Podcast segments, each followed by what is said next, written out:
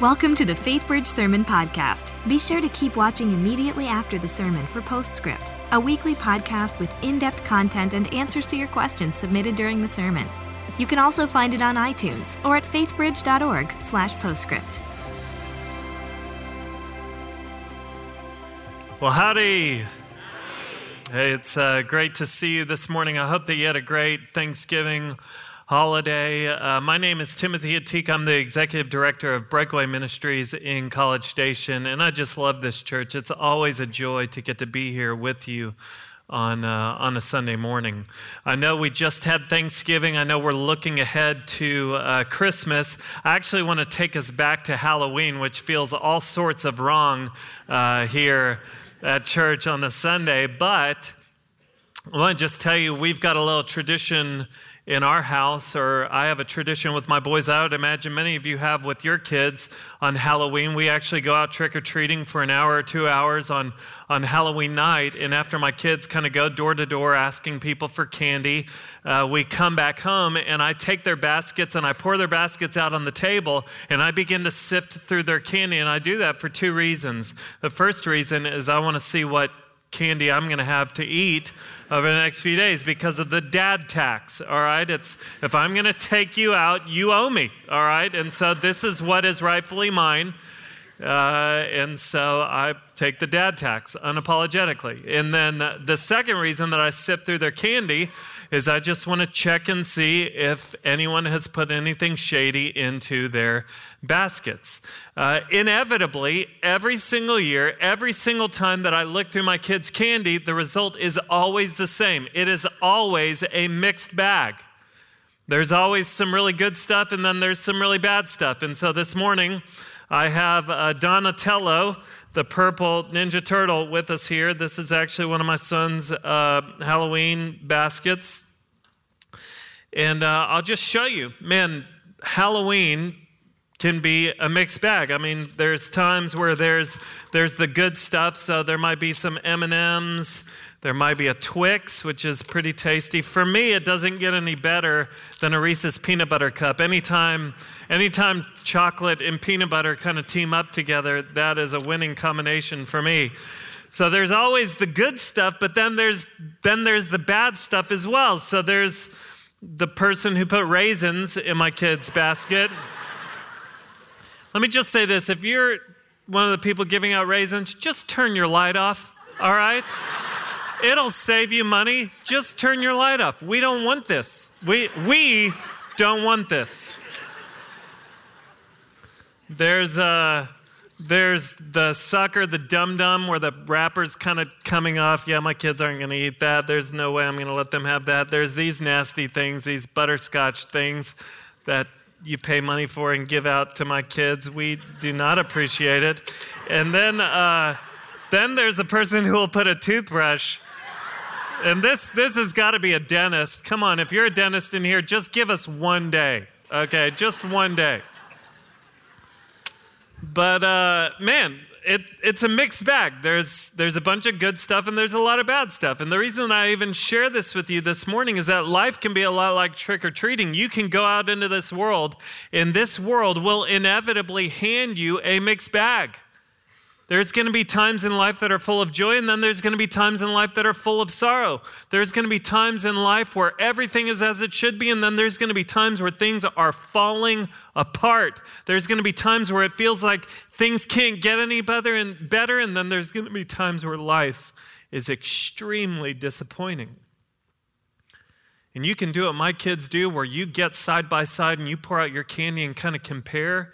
You can get with your friends and you can pour out the bags of your life on the table and you can kind of compare. And some of you guys are going to have more joy than others, and some of you guys are going to have more sorrow than the other. But the reality is, every single person gets a mixed bag in life. And it might feel weird talking about Halloween right here where we're sandwiched between Thanksgiving and Christmas, but it's actually perfect timing talking about the mixed bag of life because some of you are coming back from a few days off, spending time with family, and you're packed full of joy, and then others of you hate the holidays. You hate them. This is one of your least favorite times of year. because of the emotions that it evokes in you. So it's actually perfect timing that we're talking about the mixed bag of life. How do you maximize joy in the midst of the mixed bag of life? Well, it's going to require some shifts in your perspective. And this morning, what I want to do is I want to give you three key truths that you need to know when navigating your way through the mixed bag of life. These three key truths are hopefully going to shift your perspective, which will result in maximized joy, even in the midst of a mixed bag of life. If you have a Bible, turn with me this morning to Ecclesiastes chapter 9. Some ushers are going to be handing out Bibles. If you don't have one, feel free to take one. And uh, if you don't have a Bible at all, consider this a gift from FaithBridge to you. This is not something you're borrowing, this is something that you get to keep and take home and read. But this morning, we're going to.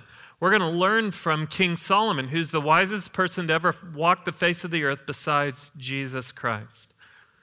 And as Solomon is going to speak to us, as God's going to speak to us through Solomon, we're going to get three key truths which will shift our perspective in the midst of the mixed bag of life. The first key truth that you need to know when navigating your way through the mixed bag of life is this do not expect your best life now. Do not expect your best life now. Look at what Solomon says in verse 1 of chapter 9. He says, But all this I laid to heart exa- examining it all, how the righteous and the wise in their deeds are in the hand of God. Whether it is love or hate, man does not know. Both are before him. It's the same for all, since the same event happens to the righteous and the wicked, to the good and the evil, to the clean and the unclean, to him who sacrifices and him who does not sacrifice. As the good one is, so is a sinner, and he who swears is as he who shuns an oath.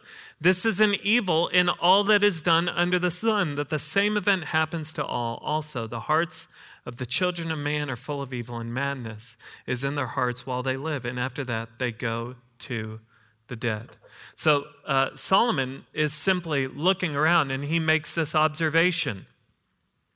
Loving God, living for God, and making wise choices does not ensure that you're going to get a better bag than those people who don't love God or live for Him. What this means is, is loving Jesus and living for Jesus does not mean that life is going to be easy for you. It doesn't mean that your life is going to be more hashtag blessed than other people. It doesn't guarantee you anything this side of eternity. Life will be a mixed bag. And if you doubt that at all, Solomon says all you have to do is look at the fact that followers of Jesus Christ still die. That's all you have to do. You all you have to do is look at the fact that followers of Jesus Christ and those who don't give a rip about Jesus Christ both die. And it points us all the way back to the Garden of Eden. Genesis chapter 3, Adam and Eve um, ate the fruit.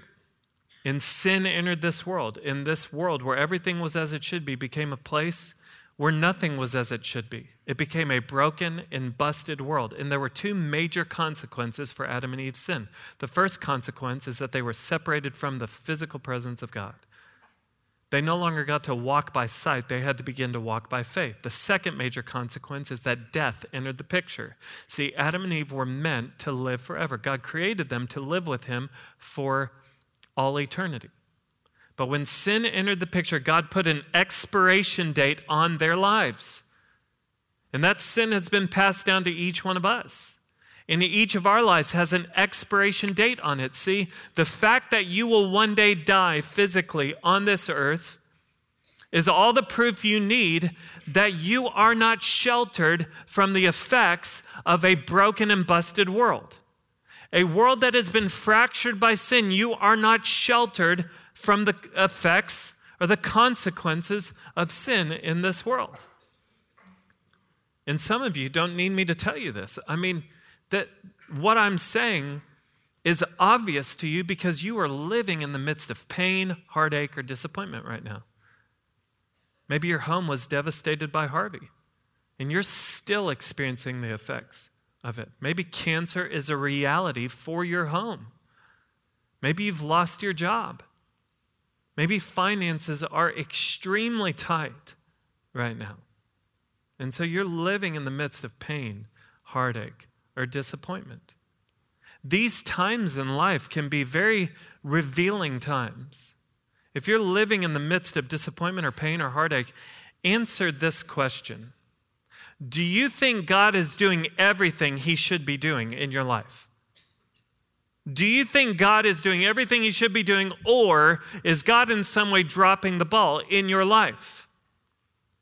I know for me, in the times of my life where I've experienced heartache or pain or disappointment, I think about the times when, when I've lost a friend or uh, a loved one. I think about when, when one of our sons had to have an extended stay in the NICU once he was born and we weren't expecting it. I think about having a miscarriage. I think about the times that we've dealt with pain or disappointment. There's been a question that has instinctively fired off inside of my soul, and it's this God, why don't you do something? Or maybe it's this God, why would you let this happen?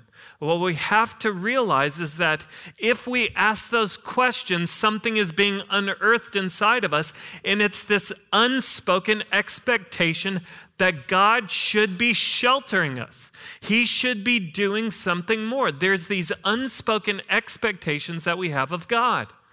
That if we love Him and live for Him, He should ensure that we have an easy life or a pain free life or a blessed life. And the reality is, we, we believe that when we get religious to a certain point, we begin to believe that that's what we deserve. Like, in some way, that's what God owes us. Like, we deserve for God to intervene, we deserve for God to heal, we deserve for God to show up and do something that would alleviate our uncomfortable circumstances. But we have to realize that when we begin to believe that we are somehow entitled to God doing something like that, we, we've stopped believing in Christianity. We've begun to believe in karma. See, karma is the belief that if you do good, you get good, and if you do bad, you get bad. That's karma. That's not Christianity. Christianity is about following Jesus. And Jesus says this in John 16 33. This is a verse that I've shared here multiple times.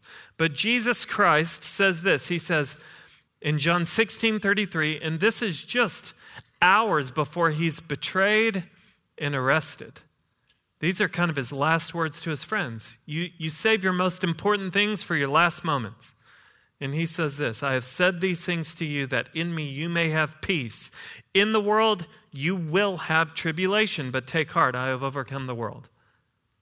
This is Jesus Christ being as clear as he can possibly be. I just imagine Jesus being like, I, I can't think of a more clear way to say it.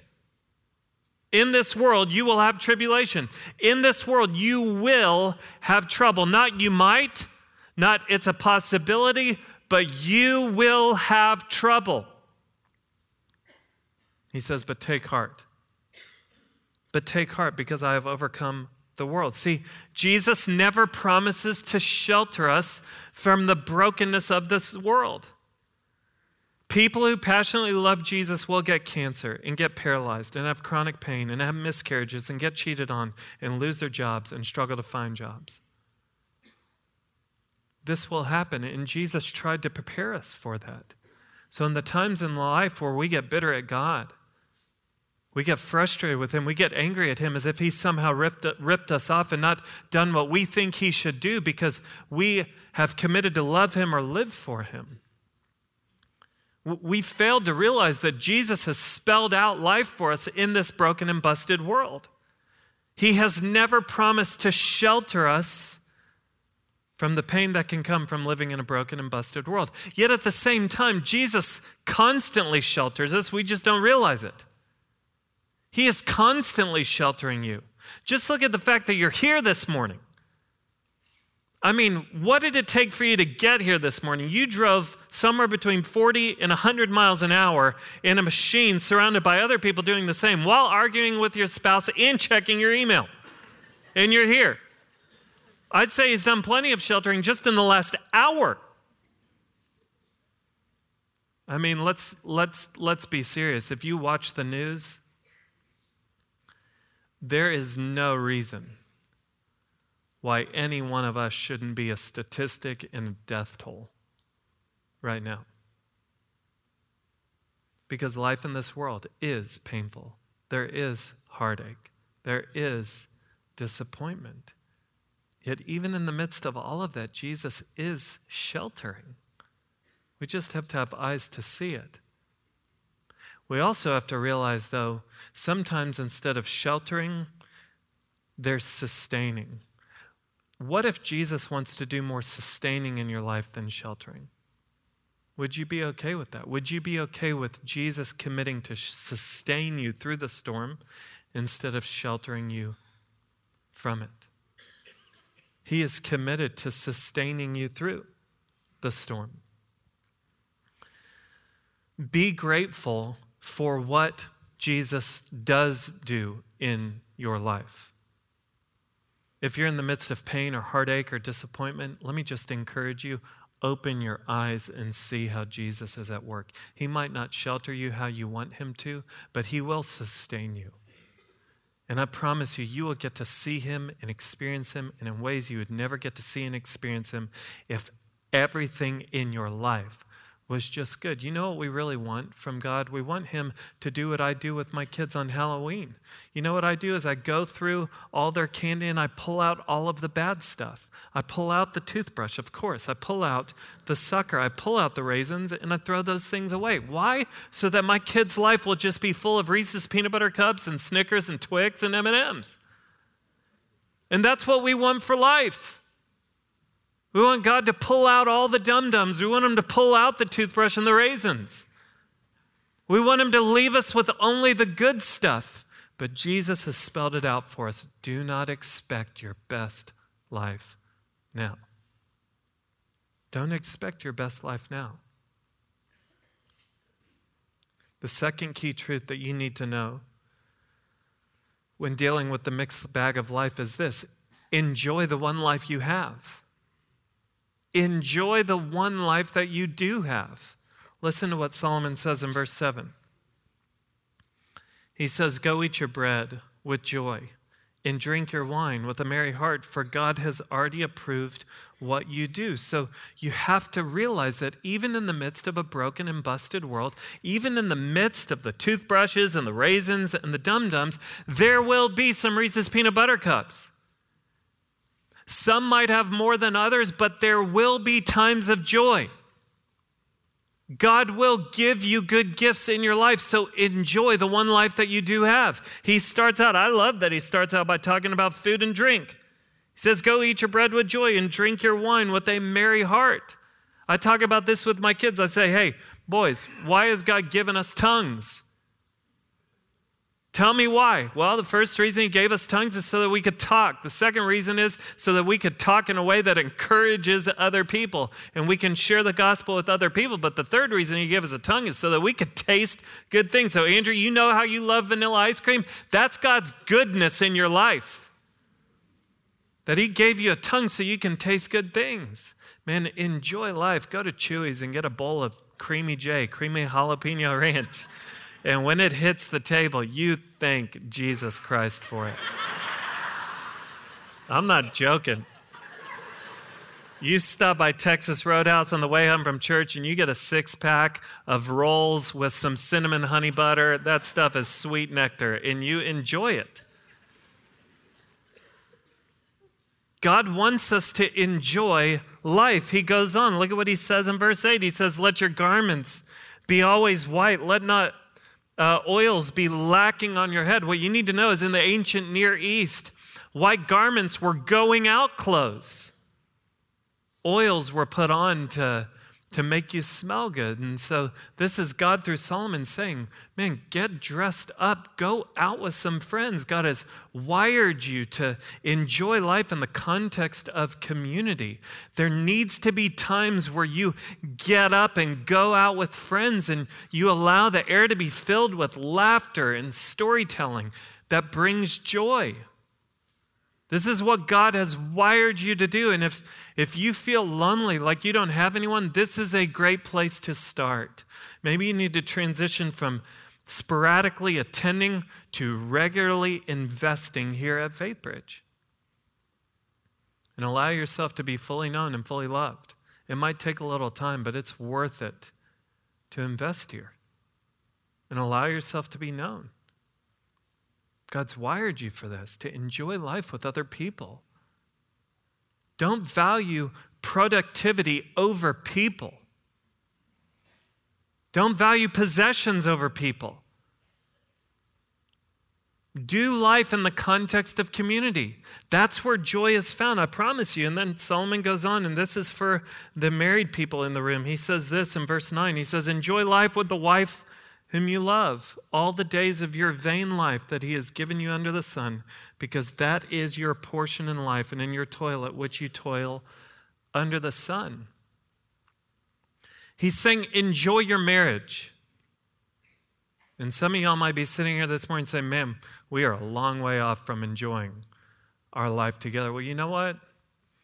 Even when you think it's over, it's not over. And Jesus Christ can do a miraculous work in your marriage, but enjoy your marriage. Guys, maybe you are long overdue for taking your wife out on a date. Maybe you need to schedule a date night. You need to make that happen ASAP. And that's a good thing. Maybe you need to plan a trip. It might be a staycation, it might be a real deal vacation, but either way, you might need that time. Make time for your marriage. Let me just say this in a loving way, and I'm speaking from personal experience. It is easy to put your kids as a higher priority, higher priority than your marriage, but you have to realize you didn't make a covenant to your kids, you did make a covenant to your spouse. Your marriage is actually more important than your kids. And there's nothing noble about valuing your kids more than your marriage. It's actually better for your kids if you value your marriage more than them. Because by valuing your marriage, you will be better parents. I promise you. Enjoy your, par- enjoy your marriage. I'll just say this. My wife and I, we just celebrated 11 years of marriage, and marriage has been work. It has been work. And our marriage has by no means been perfect. It's been a very imperfect marriage. But I love being married to my wife. And I would say that there is nothing in this world besides Jesus that brings me more joy than being married to my wife, Catherine. We love being together. We love going on dates. Anytime we can get some free babysitting, we love getting to go out and share good meals and have good conversation and go see movies. We, we save up our points and so that we can go uh, on, on trips and stay in nice places and eat good food. We love spending time together. God brings a lot of joy into my life through my marriage. We love laughing together. If you're ever at a wedding that I officiate and my wife is there, I'll tell you what you're going to see. You're going to see me officiate the wedding, and then you're going to see my wife and I on the dance floor. And all that's going to be happening on the dance floor is my wife is going to be telling me to do embarrassing things, and I'm going to go do them because it's going to make her laugh. And so you're going to see the officiant going like this all around. The, I'm just going to be walking around the dance floor because it brings joy to our marriage. It's probably too far.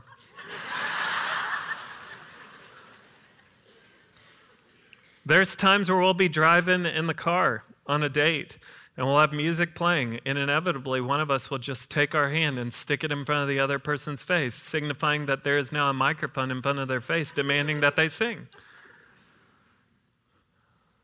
I'll never forget. There's there was a time when Kat and I we were in line for a movie the, to see a movie, and Kat took my hand and tried to hit the guy's rear end in front of us just to see what would happen.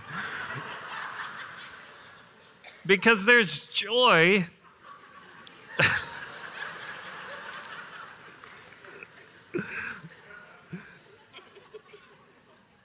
Let's pray.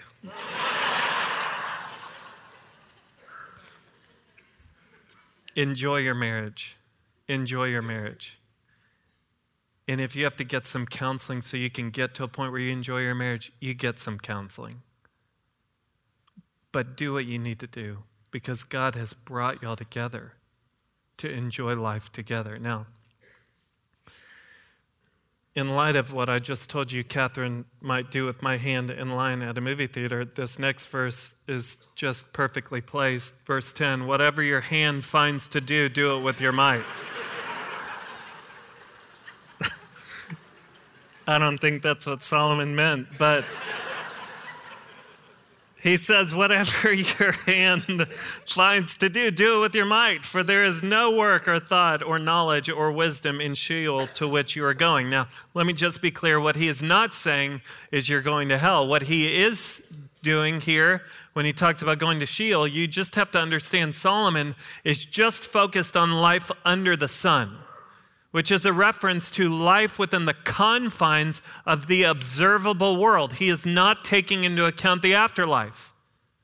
So, what he's saying right here is whatever your hand finds to do, do it with all your might. He's saying God has wired you uniquely with different talents and gifts. So, find what God has wired you to do and do it with all your might. Be passionate about it. Find what stirs the deep desires of your heart and commit yourself to it. Experience the joy that comes when you're fully alive, doing what God has made you to do. You know, get a job and enjoy it. Make money, spend money, and give money away. Enjoy life. That, that's, that's what Solomon is saying is enjoy the one life that you have even in the midst of the mixed bag of life, there will be the good stuff. There will be the good stuff. The scriptures refer to God as a perfect father who loves to give good gifts to his children. God is constantly giving you good gifts, so get good at enjoying his gifts, but also get good at, at saying thank you for them. Be grateful in the good times in life because when you're grateful in the good times, it will help you be faithful in the tough times. Do you see that? Those two things go together. Be grateful in the good times, it will help you be faithful in the bad times. You want to know how you can glorify God? Be very good at thanking Him for His gifts. Think about it.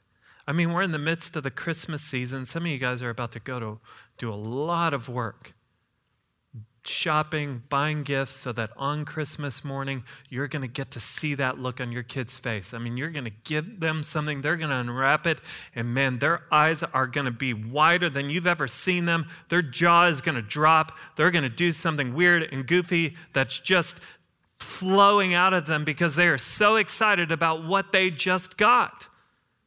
And it's going to make you feel so good. Why? Because the reaction to a gift magnifies the joy in the one giving the gift.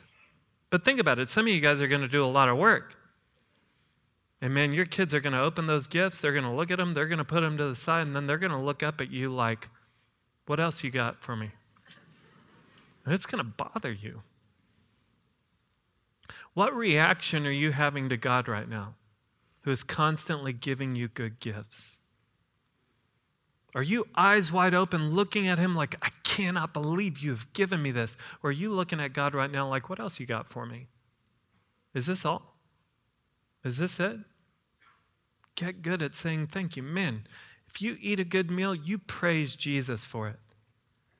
If you have a good end to the year in your job, man, you better praise God for it. If you have a beautiful moment of joy and laughter with your spouse, don't take it for granted. Stop and say thank you. If you have a great night out with your friends, praise God that He gave it to you. He gives good gifts, He wants us to enjoy them. Enjoy the one life you have. Before I give us our last key truth that we need to know, I'll just say this. You want to know the two reasons why you will fail to enjoy the one life you have and the gifts that God's given you? Here's the first reason. The first reason is that you will spend all your time thinking about what you don't have instead of what you do have. And so instead of being thankful and content, you'll be jealous and bitter. Second reason you won't enjoy the gifts that God's given you is that you will take his gifts and turn them into gods. So food will become your God.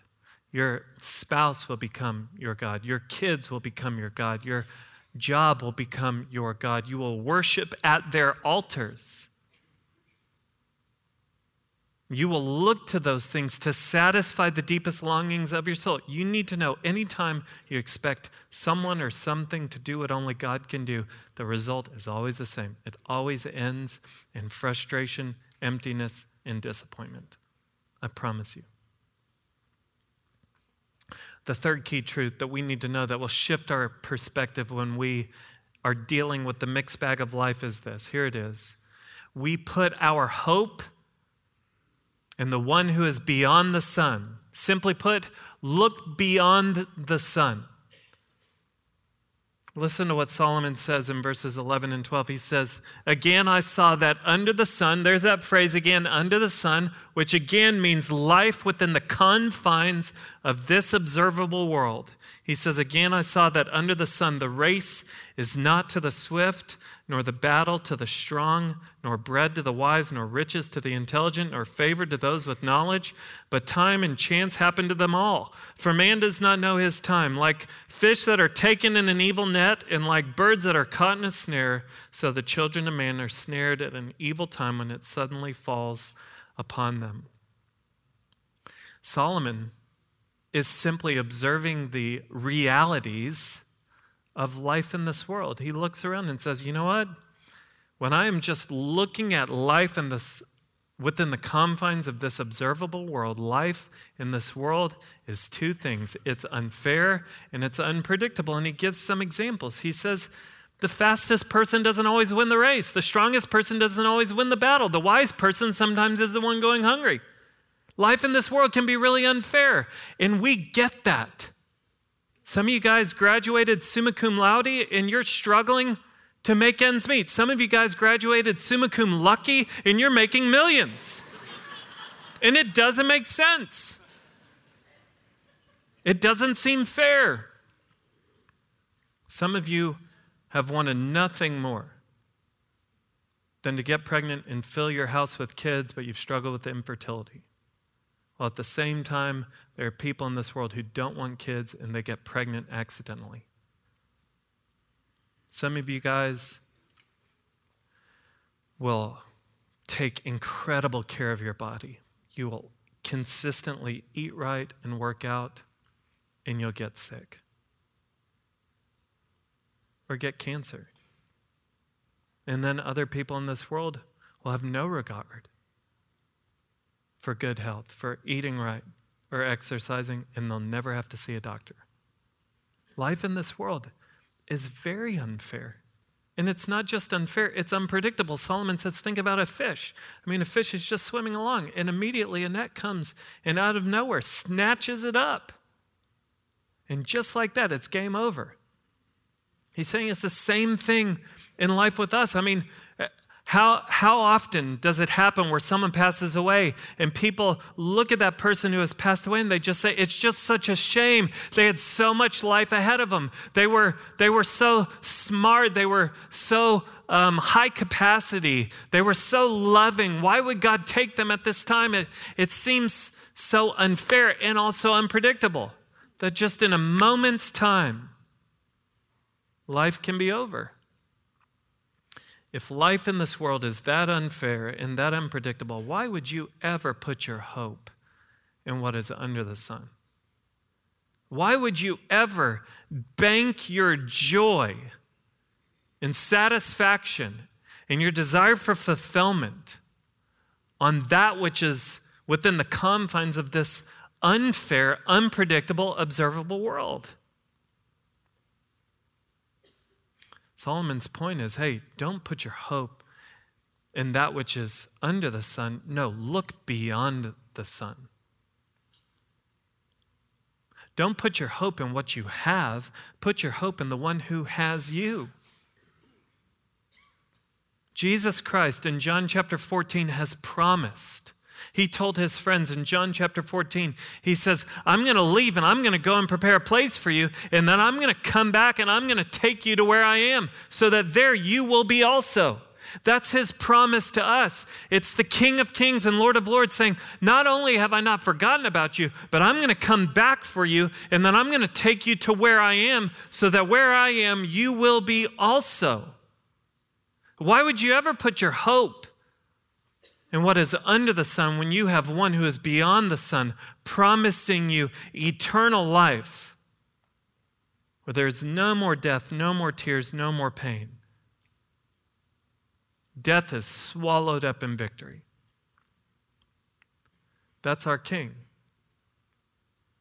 And when you realize who Jesus is and what he has promised to do, this Jesus Christ who left heaven and came to earth, the one who was punished so that you wouldn't have to be, the one who voluntarily went to the cross and endured the wrath of God, which was rightfully yours and mine. Jesus Christ who was buried in a tomb and on the third day walked out of it. Jesus Christ, who rose from the dead so that we could be raised to newness of life. This Jesus Christ, when you understand who he is, what he's accomplished, and what he will ultimately do for us, you know what it does? It allows us to trade up from frustration to anticipation so that when we experience pain and heartache and disappointment, you know what? It doesn't have to end with frustration.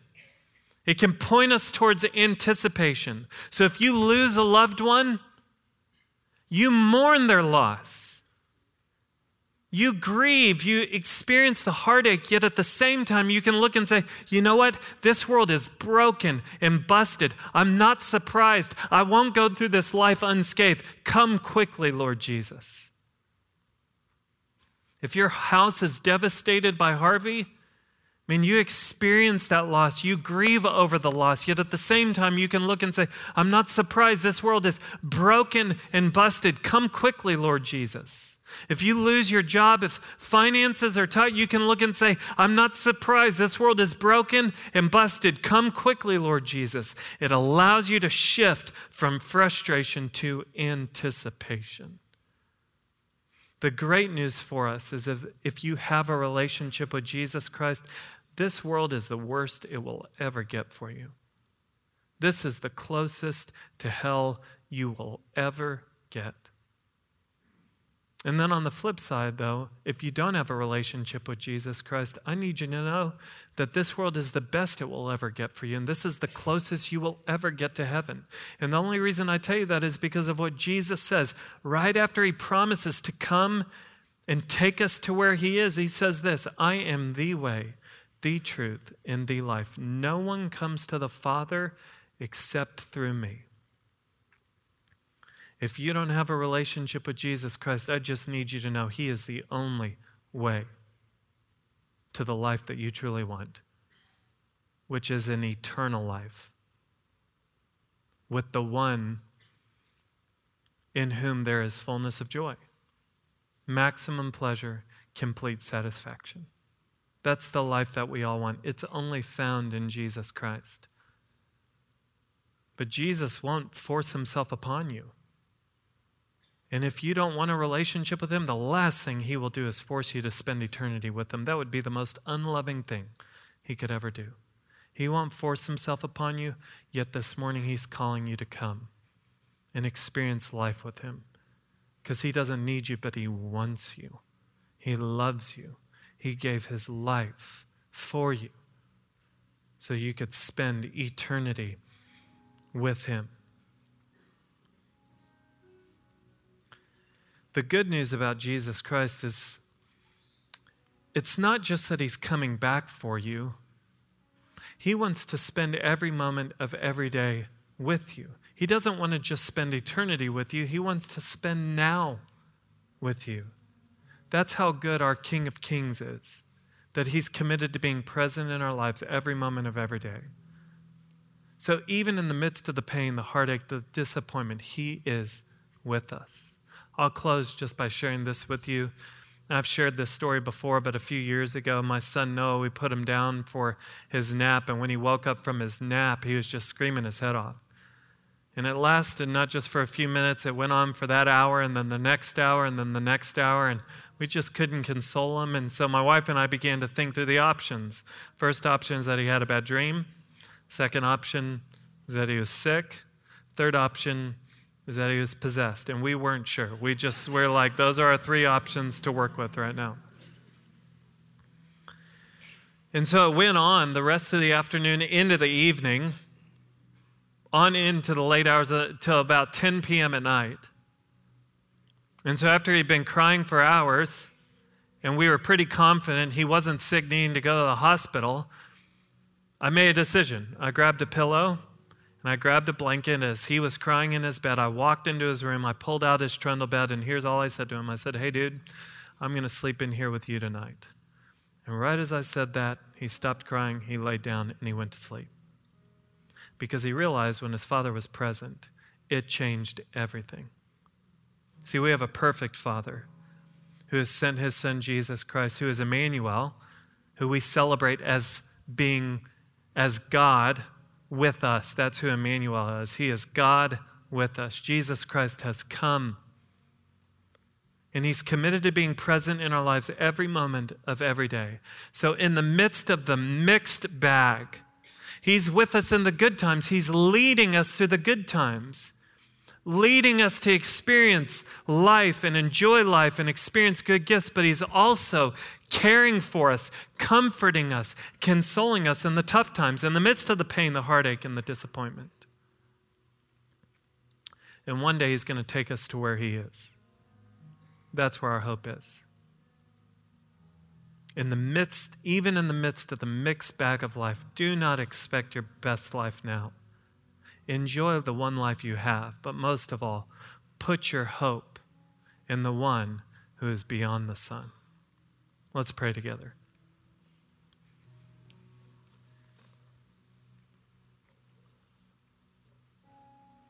Lord Jesus, I just pray for my friends in the room right now who are experiencing both sides of life. I pray for the for the people in here who are experiencing the good times in life. Maybe life is exactly how it should be and it's a prosperous time. I pray that they wouldn't forget to be grateful. Help them to be grateful right now. Remind them, give them eyes to see all the gifts you've given them. I pray that we wouldn't take your gifts for granted. Help us to be really good at saying thank you. And I pray for my friends in here who are in the midst of a painful time or a disappointing time. Thanks that you're committed to being with us.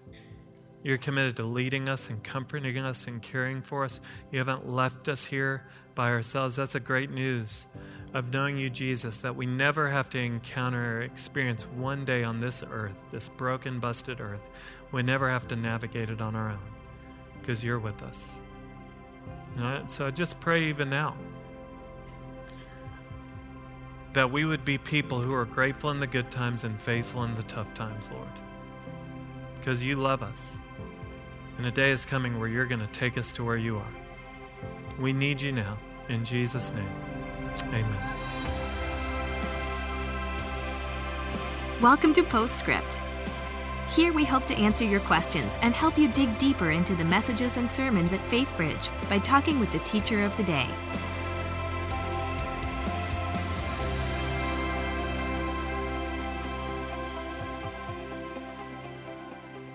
Hi, and welcome to another edition of Postscript. I'm Dan Slagle. I serve as the Care and Bridging Pastor here at Faith Bridge. And today we had the good fortune to hear a great sermon on the mixed bag of life. Yep. The various things that come our way that we don't always anticipate. Thanks, Timothy, for yep. an excellent message. Um, the text, of course, was drawn from the book of Ecclesiastes, mm-hmm. and I'm thinking about someone who perhaps is new to the Bible and uh, let, us just say Ecclesiastes is the first book they choose to read. Uh, Bad choice, but okay. yeah, uh, for sure. Uh, n- not your standard fare yeah. in the scripture. Um, what would be a good um, overview or summary of that book if if a new reader, a new believer chooses to dive in Yeah. and see what's there? I actually love the book of Ecclesiastes. I when I say bad choice, it's more just because people have seen it as a really hard book to understand, but when you do understand it, I think it's one of the most applicable books in the entire Bible just because it's so practical. Mm-hmm. There's two there's one word and there's one phrase that occur repeatedly throughout the text. The the phrase is under the sun mm-hmm. Which gives us the perspective. The perspective is everything Solomon is talking about is he's talking about removing God from the equation because he is beyond the sun and he's looking at life within the confines of the of the observable world. Okay. The one word that keeps coming up over and over is the word vanity. Okay, it's the it's the Hebrew word hevel, which it means like it's it's the equivalent of trying to hug a cloud. And its point is that life under the sun, if you're looking for that satisfaction, that quest for meaning and purpose and love and satisfaction, it's going to feel like trying to hug a cloud that hmm. you can't seem to get what you want. And so it seems like a depressing book, but all the while, Solomon's just trying to point us beyond the sun. So it's really great because he talks about, you know, pursuing pleasure. He talks about money. He talks about injustice in the world. He talks about, you know, the the goal of wisdom. Uh, he talks about worship within religious services, and all of it. He's trying to show that if you remove God from the equation, things become. It, it's that feeling like trying to g- hug a cloud. Sure. It's meaningless. So Sure. it's just. It's very hopeful because he points us beyond the sun Okay. to God. So that makes sense. Yeah, hopefully. in some, the uh, the context, if you will, that a reader needs to understand is that Solomon is addressing our experience as earthbound creatures, completely divorced from the reality, the existence of God, Yep. and the end result of that earthbound uh, experience is vanity. That's right. Uh, we, we have to look beyond our experience here in order to gain meaning, That's right. purpose. Okay, That's exactly great, right. great. Well, with that uh, backdrop in mind, Yeah. um, three excellent truths that you gave to us today. Uh, not to expect our best life now, to enjoy the life that we have, and to look beyond the sun. Yeah. Uh, as you well know, the challenge of any sermon is to move from the pulpit to everyday Yeah. life. Yep. And while those are, without a doubt, solid truths to take with us, let's uh, think in terms of moving from um, the lab, if you will, out in, into real life. Yeah. How do these truths translate into the life of someone who, uh, let's say, is not uh, having their best life now and finding Yeah. it very difficult to enjoy the life Yep. that they do have? Whether it's a relational issue, perhaps uh, a death of a loved one, an illness, financial issues, uh, a- and also, in, in addition to the individual dealing with those things, how might someone best uh, minister to someone else Mm-hmm. Yep. who's facing these issues? Well, let's start just focusing on on yourself.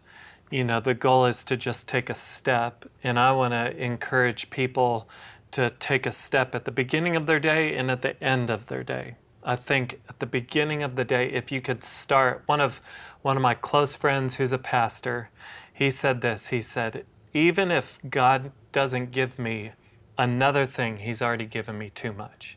That's just understanding just how much Jesus has done for us. That even if He doesn't give you another good thing, hmm. He's already given you too much. That is a great realization to start your day with. You might have to tape it to your mirror. You, if you can meditate on it when you wake up in the morning, that even if God doesn't give me anything good today, He's already given me more than I deserve. Sure. He's already given me too much because if you can just start with that, it kind of resets your mind and your heart to say, you know what, I'm not going to expect my best life now. I don't have to have my best life now. And my hope isn't under the sun, it's beyond the sun. So that's where you start in the morning. Start with that, and I, I think it can, it, it takes the pressure off your day. Certainly You brings some perspective. It brings perspective in the morning. And then at night, I would encourage a couple things. Number one is if you live with anyone, whether it's a spouse or kids or roommate, is that you would share at least one God story with them of how God showed up in your life that mm. day. And then I would I would try and write down three things that you're thankful for from that day that God did. I like to see thankfulness as the lighter fluid to to the fire of your faith. If, mm-hmm. if fire is a great example or a great illustration for faith, and what lighter fluid does to a fire is it causes it to flare up. I think thankfulness it can cause the fire of your faith to flare up. It doesn't sustain it, but it it's a great catalyst. it's yeah. a catalyst. So I would do that. Those are just easy things, easy steps to do to, to start your day and to end your day. And I think that it will impact the in between, if that makes sense. it does indeed. And then when it comes to other people in your life, Dan, I'd love your thoughts on this as well. But, you know, I, I think that we're such busy people that we just fail to enter into where people at, are at in life. And and so I'm not talking about being fake or doing th- just going through the motions. I'm talking about one of the best things you can do is is allow yourself to be inconvenienced by someone else. Yeah. To say like it it is actually good for me to stop what I'm doing to take this phone call or to send a text or to schedule a lunch even though I have so much going on in this busy season mm-hmm. and to just push pause on you to go and enter in to someone else's hurt. You know, Sure. weep with those who weep, mourn with those who mourn, and to, and to listen, to put your phone on silent so it's not interrupting, and to listen, and to to empathize, and then to pray, and to commit to following up on a weekly basis because that that keeps you engaged in what's going on with someone's in someone's life. Sure, I, I would agree with that 100%. Um, it, it never ceases to amaze me how we, uh, we underestimate, and, and, and I forget, even as a pastor, about the, the power of presence. That simply demonstrating to someone, you matter to me, Yep. and this pain you're experiencing matters to me. Uh, I, I can't tell you the number of times that I have done no more than simply show up, uh, maybe say a prayer, give a hug at the most, Yep. and then I receive a phone call or a letter indicating, wow, Yep. that was so powerful, so meaningful. Agreed. Yeah. The only other thing uh, that I would add to that is um, I- I've discovered that there are times when it is absolutely appropriate to say, I don't know. Absolutely. Uh, to move away from any attempt to, to offer platitudes or, or wisdom that we really don't have. Yep. But simply to say, I, Yep. I'm stuck in the mystery of sin just like you, That's but right. he- here's what I do know. Agreed. Uh, and, and begin to move toward That's the truth really of the good. gospel. Yeah, that's great. Good stuff. Well, hey, thanks for a great message, Yeah. as always. We Love being appreciate it. Yeah, Good deal. Good deal. And thank you for joining us uh, for Postscript. We'll look forward to seeing you the next time. Thanks for joining us for Postscript. Help us keep the podcast interactive by submitting your questions during the morning services. Learn more at faithbridge.org/postscript.